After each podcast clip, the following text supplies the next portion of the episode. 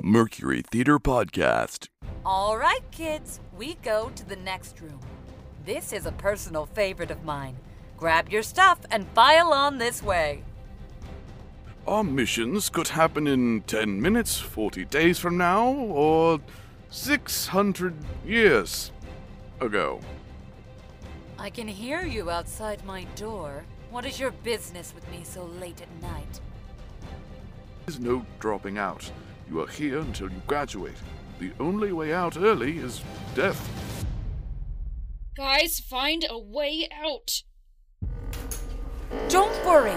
This is just a drill. Like he said, always expect the unexpected.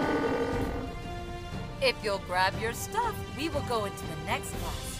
We get to learn about magical application.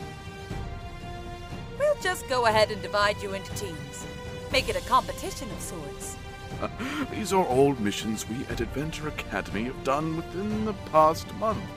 Uh, I'm a vegan. Oh, well, I guess there's one in every group. I'm everywhere, Nicole. Everywhere! If you're so smart, what's our mission? I don't know. We're going to meet Professor Watson. But I assure you, once you see what we're all about, you're going to have a real hard time saying no. Strap in! I still think you're imaginary. Did anyone want to share my squirrel jerky? You'll always run, Nicole, but I'll be right there now that I know you're alive. Coming soon, May thirty-first. I'm K C Wayland, and you're listening to Mercury Theatre Podcast. Imagine being passionate about your career. Now, imagine having the opportunity to speak with a top person in the field. What you are about to witness is the true John Badger doing just that, and tripping every opportunity I got. I was in an honest, starstruck mentality, speaking with an incredibly gracious man. The conversation does pick up after I stumble over myself a couple of times. The following, I would say, should have been titled Faux Pas in E Minor, but I digress.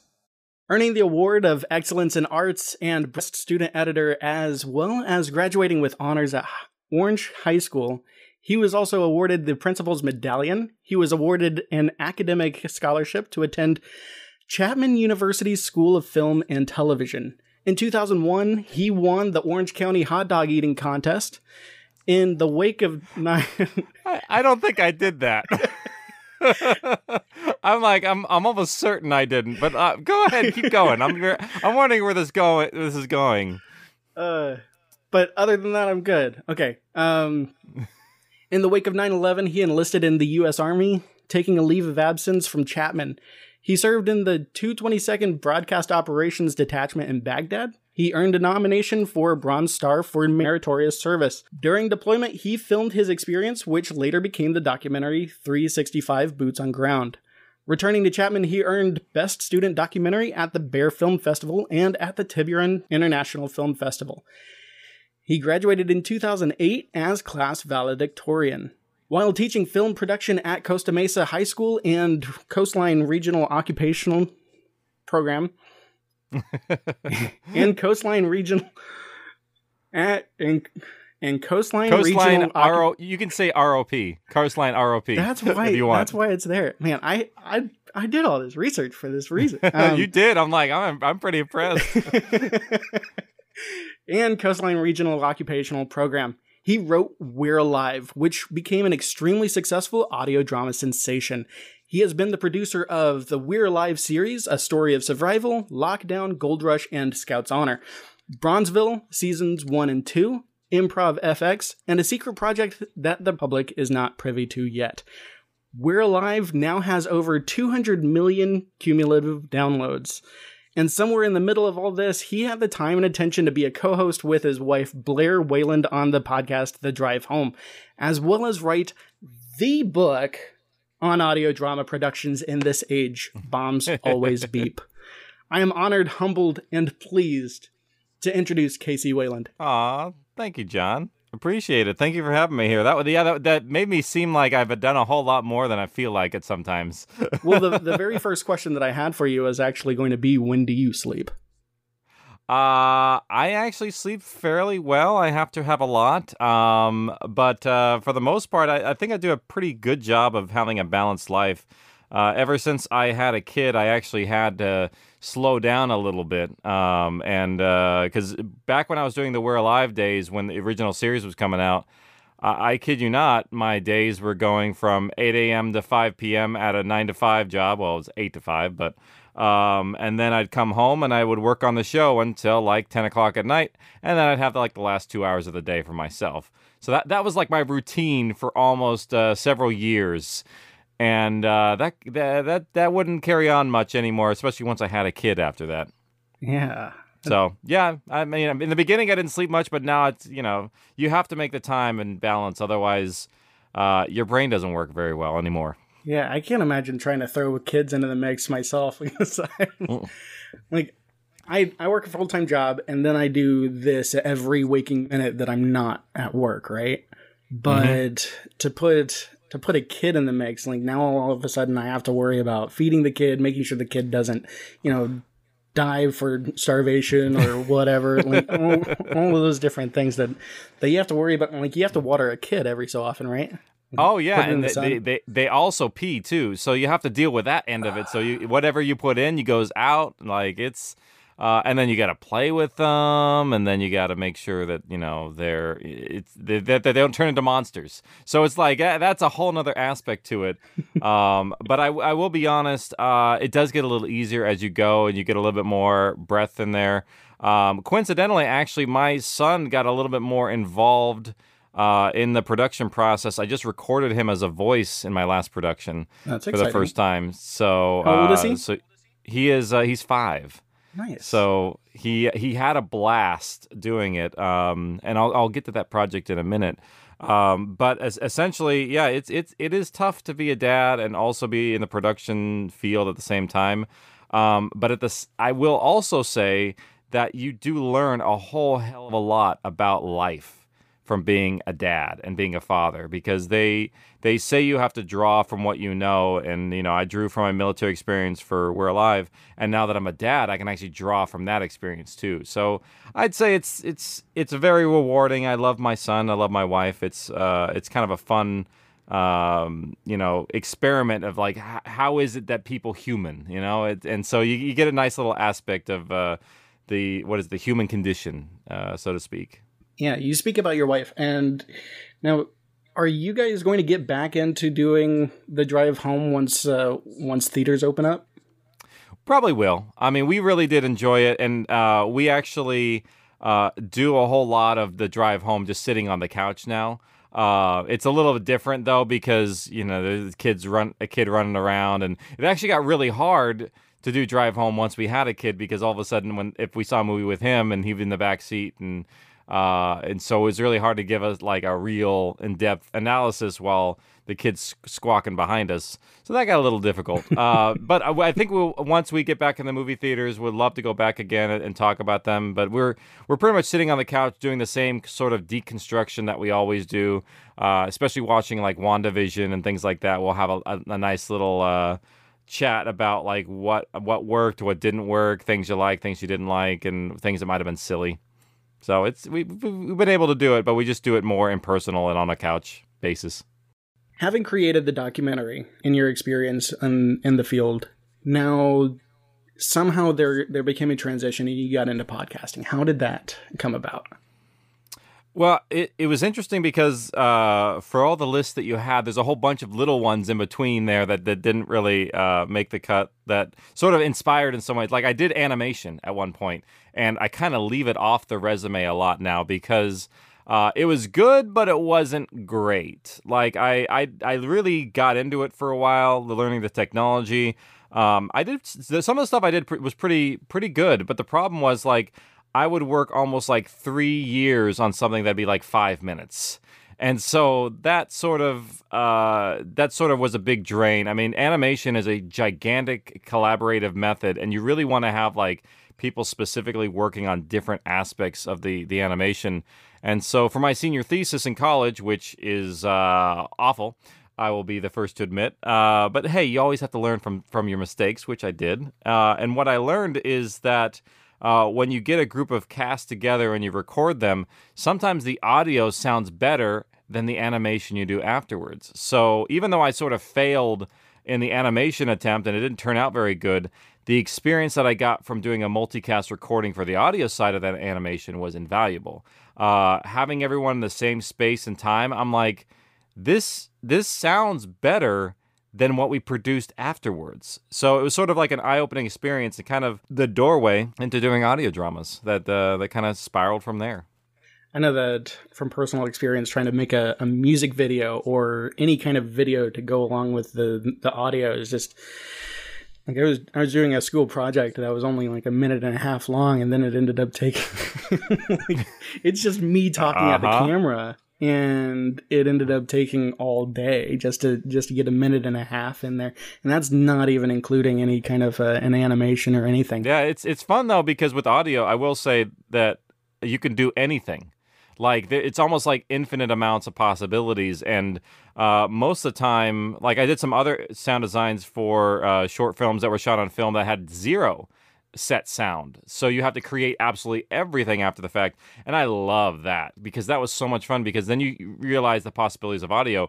You can take it anywhere, and that's so just a building block of what uh the audio programming stuff that we do now. Yeah, so Mercury Theatre Podcast, I don't know if you've listened to any of the episodes, but it's an anthology, so every episode has an entirely different thing, so I don't have to keep mm-hmm. on setting up a new set.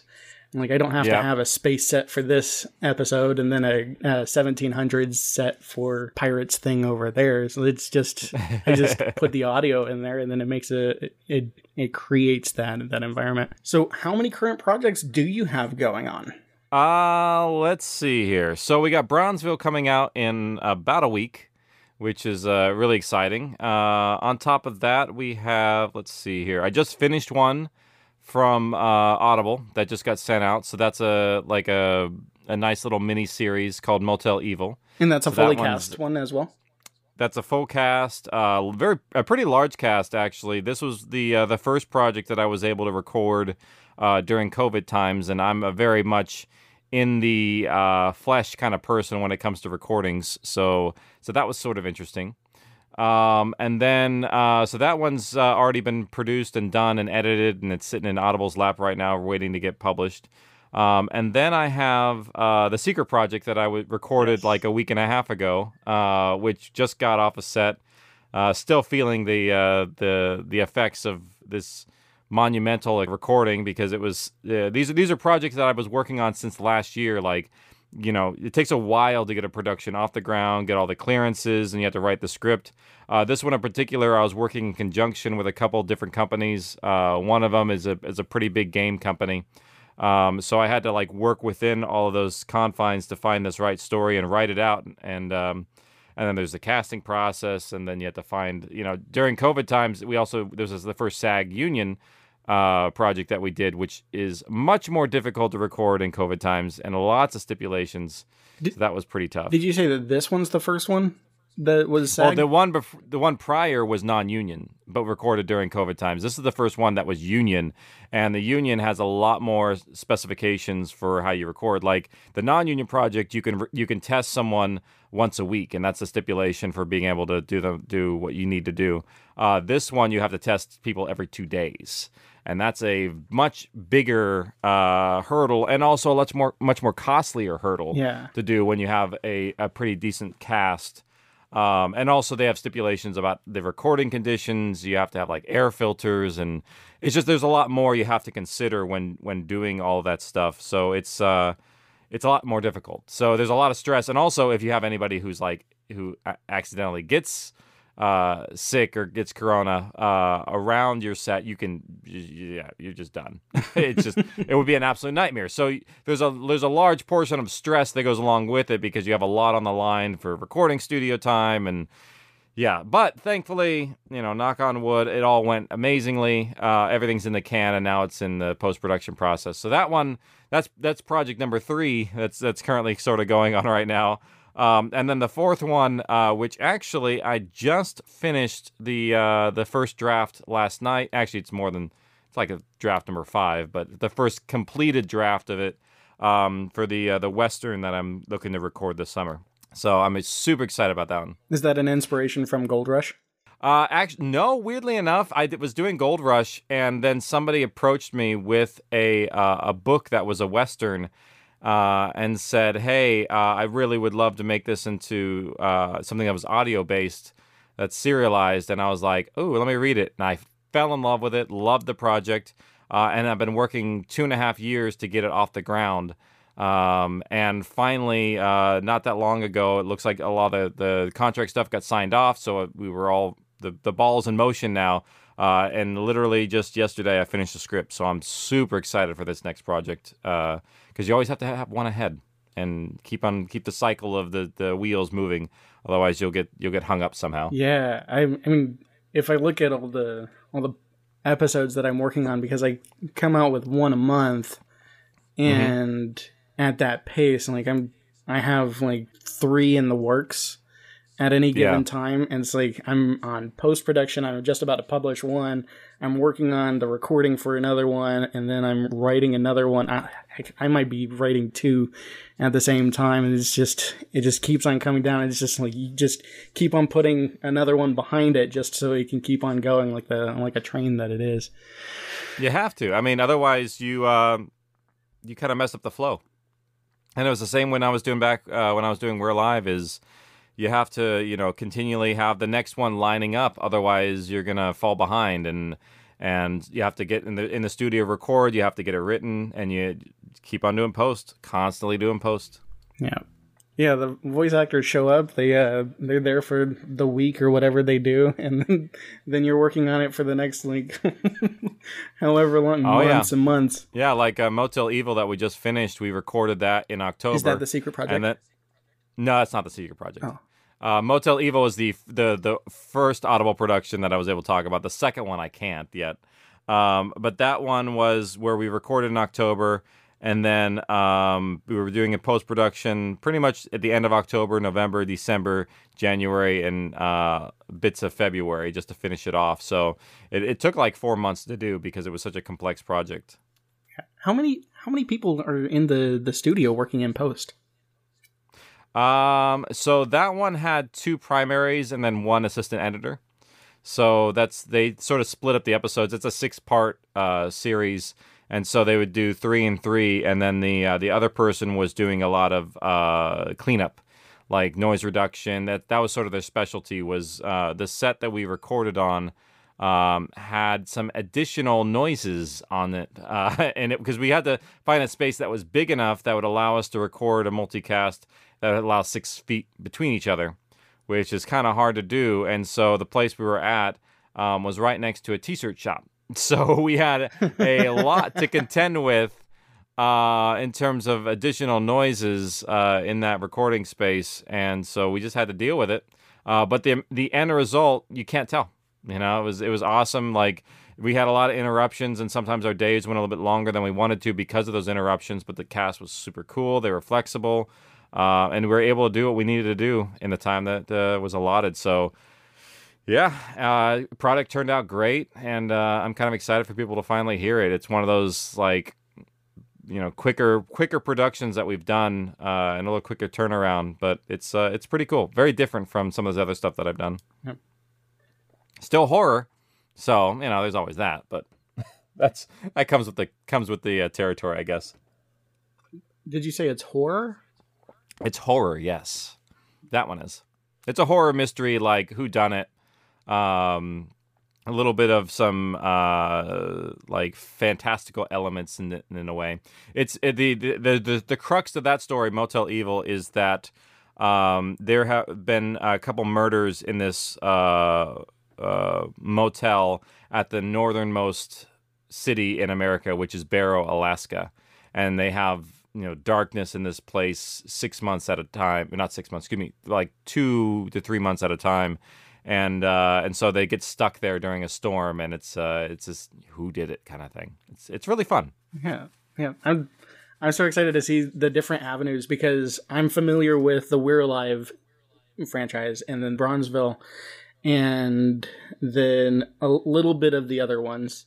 But now it's it's going in a, a completely different direction, it sounds like. So that's that's exciting. Yeah, no, I'm just doing completely new I Ps that uh that are on, not connected with other ones, which is kind of freeing in some ways, because I do spend a lot of my time uh, in the world of We're Alive developing those properties.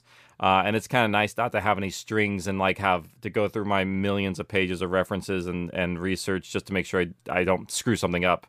Uh, so it's nice to be nice to have to, you know, do something new for a change. And uh, yeah, and also this kind of keeps us moving, because We're Alive had a couple delays over uh, COVID season, and uh, looks like we're we're knock on wood getting back on track this year, which is which is exciting. Now I've I've kind of prodded a couple times, but now I'm really going to go for the jugular. Sure. What can you tell us about the secret audio drama? Can you? Um, I can tell you that it's got some really great names attached to it. Um, I can say that it was a great multicast experience. Uh, I can say that it's sort of in conjunction with a big video game company um, that has an existing I P, and that's probably about it for now. It's uh, it's like a five-hour miniseries drama, just like the Motel Evil series was, sort of self-contained. Um, yeah, it's a lot of fun. It was it was a lot of fun. It was very difficult to do, because uh, I wrote the story and I had to come up with an original story that fit within the world that they already created, uh, and that's that's like threading a very thin needle uh, there. And uh, but it, in the end, it's turning out great. The the company loved the script. They loved who the cast uh, we did, and um, and uh, I think the the end product is going to be pretty amazing. Matter of fact, uh, I have a I believe a first. Uh, vocal cut to listen to today of the first episode already. So, and that's the one my son actually starred in too. Yeah, from from an editor's perspective, I have to ask: like, are you taking the sound effects from the video game franchise and using those as well? Absolutely. Oh, that's so cool. Yep. That took a that took a while to get the clearance for that, but we we uh, I arranged with them to not only get some of the sound effects but also some of the music, so that they were able to uh, to get all the pieces of the puzzle that essentially needed to make sure that this thing happened. Yeah, and also that way it's also true to what the the the game already put out there, and it'll sound like it's, you know, part of the same world very easily that way. The only other only other podcast that I know that's done something similar to this was uh, Wolverine, like Marvel's Wolverine, mm-hmm. and they had taken kind of the. the basis of Wolverine. I don't know if you've heard it, but they, I feel like they did a really, really great job of doing the, uh, doing the, the audio, like the, um, the undertones and everything, like just hearing all of this stuff. And like, they didn't, they didn't go too far into music. They didn't, they had a lot of dialogue. They had really good sound effects, and they had some music in it, but it's like in that order. So it was, that's, that's the closest that I've heard to that. But. Yeah, that uh, yeah, this is this is a little, little different. I think uh, a little bit higher quality, especially when you're dealing with originals and and uh, original characters and such. Like I, I had some issues with the Wolverine series. I'll be honest, yeah. I didn't exactly finish it, but uh, uh, there's like I'm I'm a, such a stickler for when I if I hear another production, like I automatically my producer hat goes on, just because I'm like I, I'll listen to a performance and be like, well, that kind of sucked. or um, or listen to a scene and go, wow, this is just like, this is so much exposition crammed into dialogue. It has no rhyme or reason to it besides just trying to illustrate something, and it just feels very clunky. Like I'm, I'm very much like an ebb and flow, trying to make it as natural as possible. Gr- granted, in the audio medium, you have to do a lot of shortcuts to make Whoa. sure that something's, you know, detailed. But then there's also going a little too far, and, and there's sometimes better ways to do things. So it, it's it's not too common that I'll actually like get lost in an audio drama and not start to pick it apart for the production sense that's behind the scenes. Yeah, I'll, I'll listen to a few episodes, get lost in the story, and then I'll realize, oh, hey, there's this. And then I, I start nitpicking all of the, the different things. Like, I'm by no means an expert in any stretch, but I'm because I'm I'm doing this, I'm creating the audio dramas. It's mm-hmm. it's something that I can I can start to start to realize, oh, there's something that's in the background that nobody else would listen to, but there's this, like, was it intentional? Was it accidental? Like, like all of these different things. It's just, it's so cool. It, it, it can be really fun too, also, because, I mean, we're talking about Easter eggs. You can hide things in audio far better than you can uh, in the visual spectrum. Like, you know, everyone deconstructs something, but in the audio world, you can hide something. Like, like in We're Alive, I, we were lucky to hide stuff that was in Chapter ten that didn't pay off to like thirty-four, stuff like that. So there's there's a lot of really fun stuff like that, especially in the audio world, because audio is infinite. It can be stacked as many times as you want uh, before it starts to, you know, after a while, it starts to get to be too much. But, right. you know, you have that sort of, uh, that field of throwing stuff in the background that sometimes you don't notice until it's much later. Yeah, and putting those plants in there. Mm-hmm. Yeah, exactly. I've been reading your book. So the stupid question that I have have here was where to go from here, but it sounds like you just constantly just have stuff. Like, where where do you go from here? Um well, it's it's a it's a constant cycle of, you know, trying to do what's the next project and how can you get that started. And like the uh, the Western one that I'm working on now was a process of two and a half years of work. Um, and so, and there, there have been actually uh, a couple other companies that are have come to us and say, "Hey, we have this story. How can you maybe possibly handle the writing and excuse me, not the writing, but the directing and production of it?" So, a lot of a lot of exterior companies are now looking at audio as an incubation for I P, uh, and they want to do sort of like the create it in audio and then sell it as a visual spectrum, which is great if they want to do it. Um, so we've we've done in conjunction with a couple of those, and and uh, we're we're trying to uh, continually produce a lot of that kind of stuff. But for me personally, I'm I'm all about, you know, finding the next story that's willing to to get out there. And um, I have uh, I have my set ones that I have down the my tracks in terms of We're Alive that I want to get done and out, um, so that I can work on the one after that and the one after that. So I have sort of a uh, I have a list of the productions that I want to do in my lifetime, and hopefully I'll be able to get all of them done uh, before I'm done. So yeah. That's sort of the uh, the plan of things. Um, and then you get some other ones along the way, like this Western one was one I wasn't really planning on uh, in my career path, but it's something that is super fun, and I love it. And uh, it'll be another one of those productions that'll kind of keep me moving along. And uh, knock on wood, I believe it'll be definitely a multi-season thing, and and. could have the potential to take off in a in a big way once we get it out there. Yeah, actually, I meant to ask this earlier, but is it an adaptation from the book, or is it inspired by mm-hmm. the book?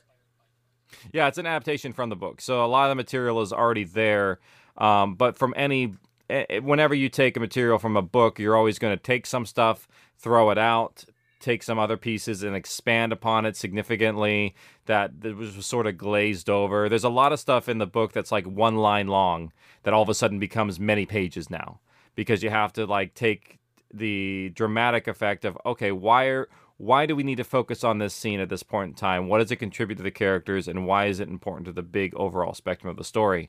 Um, so it's, there's a lot of that going on. And so that's why I sort of love the process of doing it, because it's like I get to become uh, sort of a mad scientist where I'm going into the writing and I'm saying, okay, let's cut this out. This is this doesn't work. But this is really important because this leads to this character choice later on. Let's expand upon that. And, oh, you know what? The book never covered this aspect of it. Let's dive into that. And uh, similarly, actually, I was able to do that with the um, the video game adaptation, sort of adaptation, uh, is focus on stuff that they didn't cover in the game. Um, that they didn't really spend a lot of time on, and really dive in and pull that material out so that you can enjoy it, um, and also maybe get a little bit more connected to the material. So it's fun. It, as a storyteller, you get to uh, like take the story and enhance it in ways that sometimes they uh, they didn't get to in the, the first pass for whatever reason. Do do you actually listen to other audio dramas besides your own? I do. Um, I unfortunately don't get very far oftentimes. Um, it's, it's rare that I'll actually get through the entire thing, only because of time, partly because, um, when I'm listening to something, it feels like work. I mean, I'll be honest, like I listen to a lot of stuff, and mostly it's like, I'll listen to something like that's through several drafts. So by the end of the day, um, I, I don't really get to listen to anything for fun, especially because, like, going back to that producer hat, um, I have a hard time taking that off.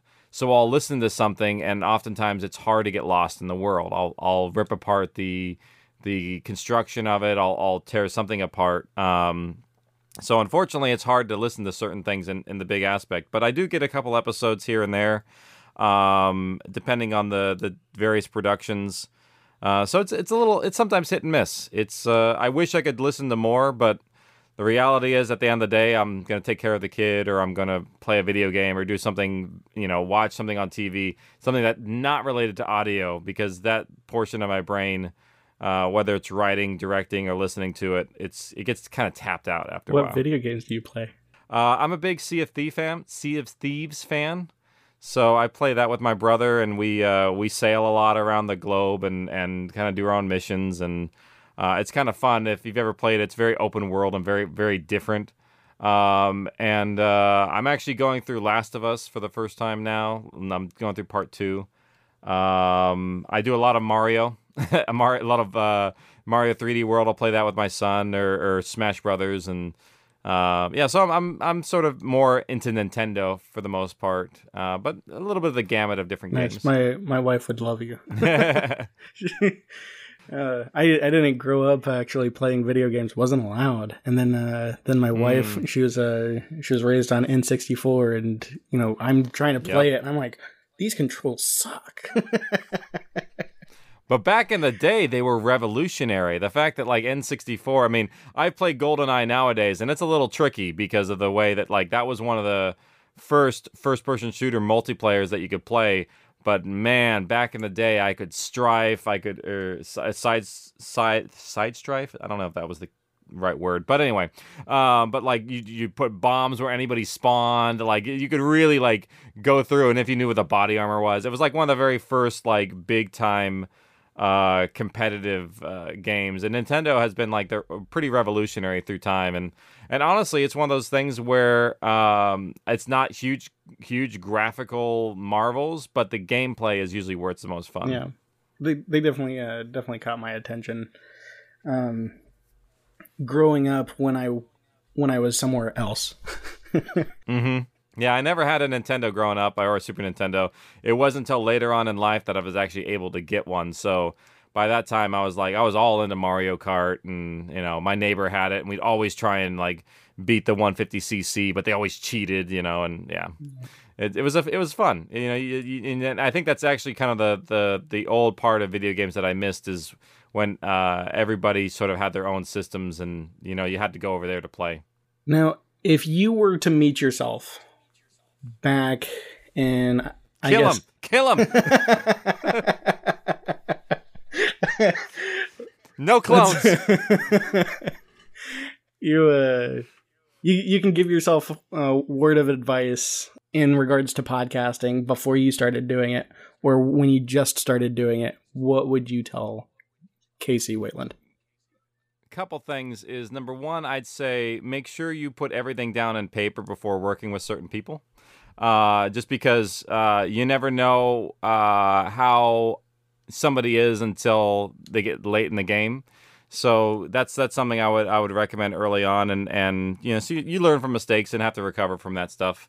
Uh, it makes you bigger, makes you stronger, but then you still have to go through it.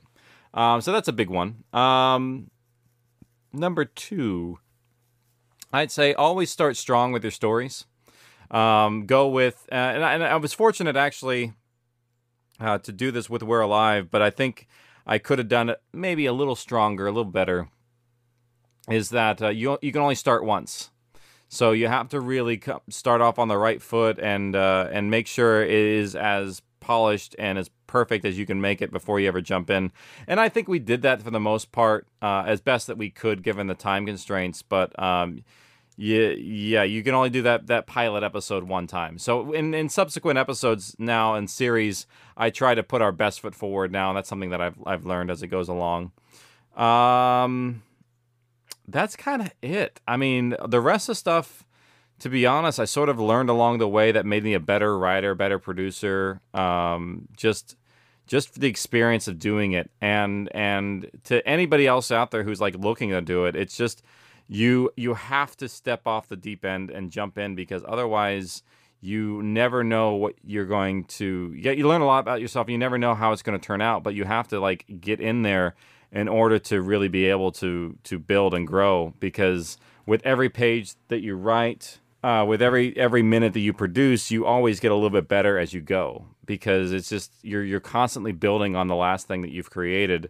And um, like writers write and and producers produce, and and every production leads into the next one, and you kind of learn learn along the way and and grow as not only a person but uh, as a creative, and just kind of get it done. Nice, nice, well put. All right, so Casey, I really appreciate having had you on the show. Now, if somebody wanted to follow you, how would they follow you? Well, hopefully they wouldn't come to my home um, and tail me around in my car. Uh, but if they wanted to find me in the social media world, they could go to uh, at WaylandProd is my Twitter. Uh, it's the same as Instagram. Uh, I'm on Facebook, so you can follow me on Facebook. Uh, if you try and send me a fr- friend request, I probably wouldn't know you and allow that one. But I mean, but following is great. Uh, I, I always let people follow me on Facebook. It's just that friend request is the only thing I'm like, mm, I don't know about that one, unless I know you personally, and then I, then it's right. fine. Um, and uh, and then they can go to our websites. Uh, Wayland Productions dot com uh, is another another avenue. Uh, they can follow all the different productions that we do. They have links and, and posts on there. Uh, and that's pretty much it. I think that's, I'm not on TikTok. I'm not on uh, Snapchat, really. No, I I, uh, I guess I'm too old for the TikTok thing. Um, also, there's a little bit of a privacy issue with uh, some of the manufacturing of that one that people seem to glaze over. Uh, and also access to your uh, certain applications on your phone. But anyway, uh, I digress. Look that up, people. Um, so that, yeah, so those are the main ones I go for. Not not that the other social medias are all that better, but uh, I have a little bit more, I think, trust towards them, and they're also a little bit more mainstream. And let's let's be honest. Past I think past a certain age of TikTok, it gets a little hard, and it's, you know. I, at the end of the day, I'm so tired of like producing and directing and getting stuff done that I'm like uh, doing social media is almost like a full-time oh, job yeah. on top of all that. Yeah. So like, so like you, John, you, you are like the dynamo of like getting on there, making recommendations, following up on people. And I'm like, oh my God, it's like, it's a marathon and you're like still sprinting. And I'm like just lagging behind. Cause I'm like, at the end of the day, I'm like, I'm done. Well, after two hundred million downloads for We're Alive, I'm pretty sure you're like you're just skating, right? You just you just ride on your, your own coattails. Yeah, we're. I, I would say that there's always room to build and always room to grow, and uh, uh, I'm I'm working out details that lets let more people work on our social media and let other people sort of take the reins, because the the the, the honest truth of it is like whenever it comes to these productions, it's so exhausting to get to the point of being finished that by the time you're done, you're just like, here, take it. Just just run with it from here. I'm done with this thing. Like it's it's finally out of my hands. And and so that's sort of where I get at the end of any production, because like I spend a lot of time on the meticulous details. Like we do a lot of passes in editing and a lot of uh, you know, I, I can't tell you how many revisions in a script it takes to get to the point, and then you You know, at, at the end of the day, it's just like you're just kind of done with it. And then to do a full-time job of marketing it at the same time, it's the reason why they have a lot more people who are, that's their specialty, because it takes a different kind of mind and a different kind of mindset. And, and me and social media, you know, I'm I'm more of a like I like to interact, but I'm also not somebody who's like a huge activist, and I'm not, you know, commenting on everybody's posts. I'm just kind of sitting in the background watching the world go by. I feel like a. You're a little bit on the introverted side, as as am I, and it's just like I I want to I want to create, I want to do this that I'm good at, and then I just want the mm-hmm. social media to just do its own thing by itself. Yeah. Social media is something what? that I I'm currently taking classes for just specifically because I hate it so much. And it's like, yeah, really just it's a necessary to, evil, it like it really is. You have to you have to keep up on it. You have to keep engaging with people. Otherwise, you just kind of get lost in the ether sometimes. And it's not always easy, but it is the thing you have to do. And early on in my, you know, We're Alive career, I was on there a lot more. it just gets exhausting after a while. Like, it really does. And I, I love interacting with the fans. Like, that, like, honestly, that's been the, the most fun. Like, our We're Alive uh, fan page, I'm on there all the time with interacting with fans. And that's that's a really great way of, you know, if anybody's curious, look for the We're Alive fan page on, on Facebook. There's a lot of people on there. Um, interacting and, and talking about the series and like getting getting really in depth with stuff um, that I really love interacting with, and people's theories going back and forth. So that that to me is the fun part, is the is engaging with the fans in a in a meaningful way. Um, but just like spamming out you know stuff all the time on social media is like eh, you know. Yeah. How did you start your uh, your getting the word out for We're Alive when you first started that? And what's your beverage of choice? Uh, I'm drinking an Arnold Palmer right now. uh, that is my beverage of choice, to be honest. It's a mix of uh, unsweetened tea and lemonade. Unsweetened. Uh, well, I mean, you already have lemonade on top of it. I mean, you can't if you go double sweet, it's like a double-barreled shotgun and acid reflux. Um, so uh, in the very beginning, I think my my big game was uh, was was doing social media. I think like. Back in the day when I first did We're Alive and had a fa- Facebook page for it, there was nobody else doing that. Like, it was very few. Uh, it wasn't even called, it, it, I think it wasn't even a called, a, it was either a like page or a fan page or something like that in the beginning. They, they've changed the uh, the vernacular over time, but it used to be where like you couldn't pay for advertisements. You just posted it and people saw it, and it was like, wow. You know, and then they changed, they've changed the logarithm since then, and now there's so many pages that you would post stuff and people just don't get to see it. So I think uh, we did a lot of that back in the day, and, and we would post our artwork and we'd engage with the fans on there in, in a meaningful way. Uh, we used to have a really active forum for a while when the series was going. Uh, but time changes technology, and a lot of these people, like, Uh, the way that they communicate is so different now than, say, when we first started in two thousand nine, that, like, people don't use forums as much as they used to. Like, that used to be a big thing. Like, AIM. AIM went away. You know, you have to adapt with the times. So we still try and keep up on it. We still do our our, our fan pages here and there, and, and interacting with people. And um, I think when our next series, We're Alive, comes out, we're going to have to, you know, revamp a couple things. But I think we'll we'll still try and find ways to engage our fans in meaningful ways. Like, Reddit is a great way to. Uh, we have a pretty good following on Reddit, um, and you just have to find new new avenues to promote. Uh, but back in the day, Facebook was the was the thing.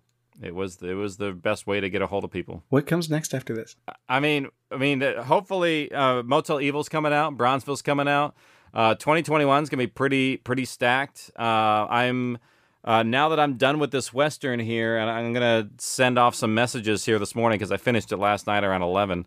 Um, uh, that one's going to be moving along, and then I'll, I'll refocus a bit and hopefully start getting the next We're Alive stuff out there and done. Cause, uh, we recorded a whole bunch last year that's sort of been sitting in a can because of, uh, uh essentially in order, in order to move to the next process, it takes a lot more, uh, finances, especially with editors and stuff like that. I don't like to make our editors work for free, especially to the degree of like, how much that we have to get done. You'll burn people out. Like, I can't tell you how many editors I've gone through in my lifetime. It's it's almost like water, because they just they get burned out because there's a lot of material. You know, it's a lot to cover, and and you can only look at the waveforms on a screen for so long before you start to get a little bit of burnout. So unless you're paying them, it doesn't make it as it makes it a lot more difficult for them to do it. When you give them a paycheck, you see uh, a little bit better results that way, and also you know you get people coming back. Yeah, if there's ever anything that you just want to turn down and you're like, yeah, it's not it's not worth me doing it,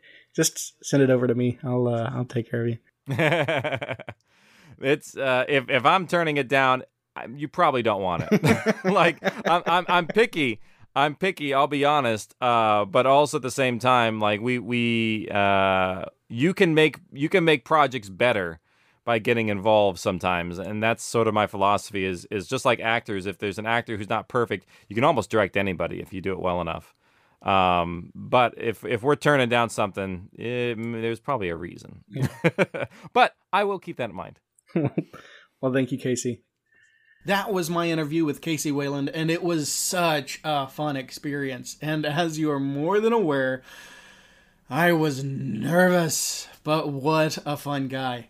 I have listened to our conversation multiple times, and I learn something new every time I listen, but maybe that's because I'm such a geek? If you're interested in following Mercury Theatre Podcast on social media, we're on pretty much all of them as Mercury Theatre Podcast. If you want to follow our website, we keep that updated at mercury theatre podcast dot com.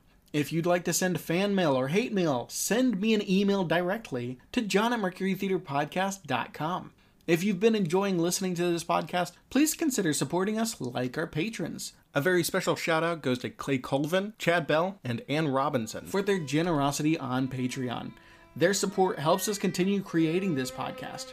If you would like bonus content too for as little as two bucks a month, our patrons get exclusive content. Find out more about that on our website. Coming May thirty-first, Adventure Academy will take the place of the pilot episode, so definitely stay tuned for that. Until then, I'm John Badger. Now what?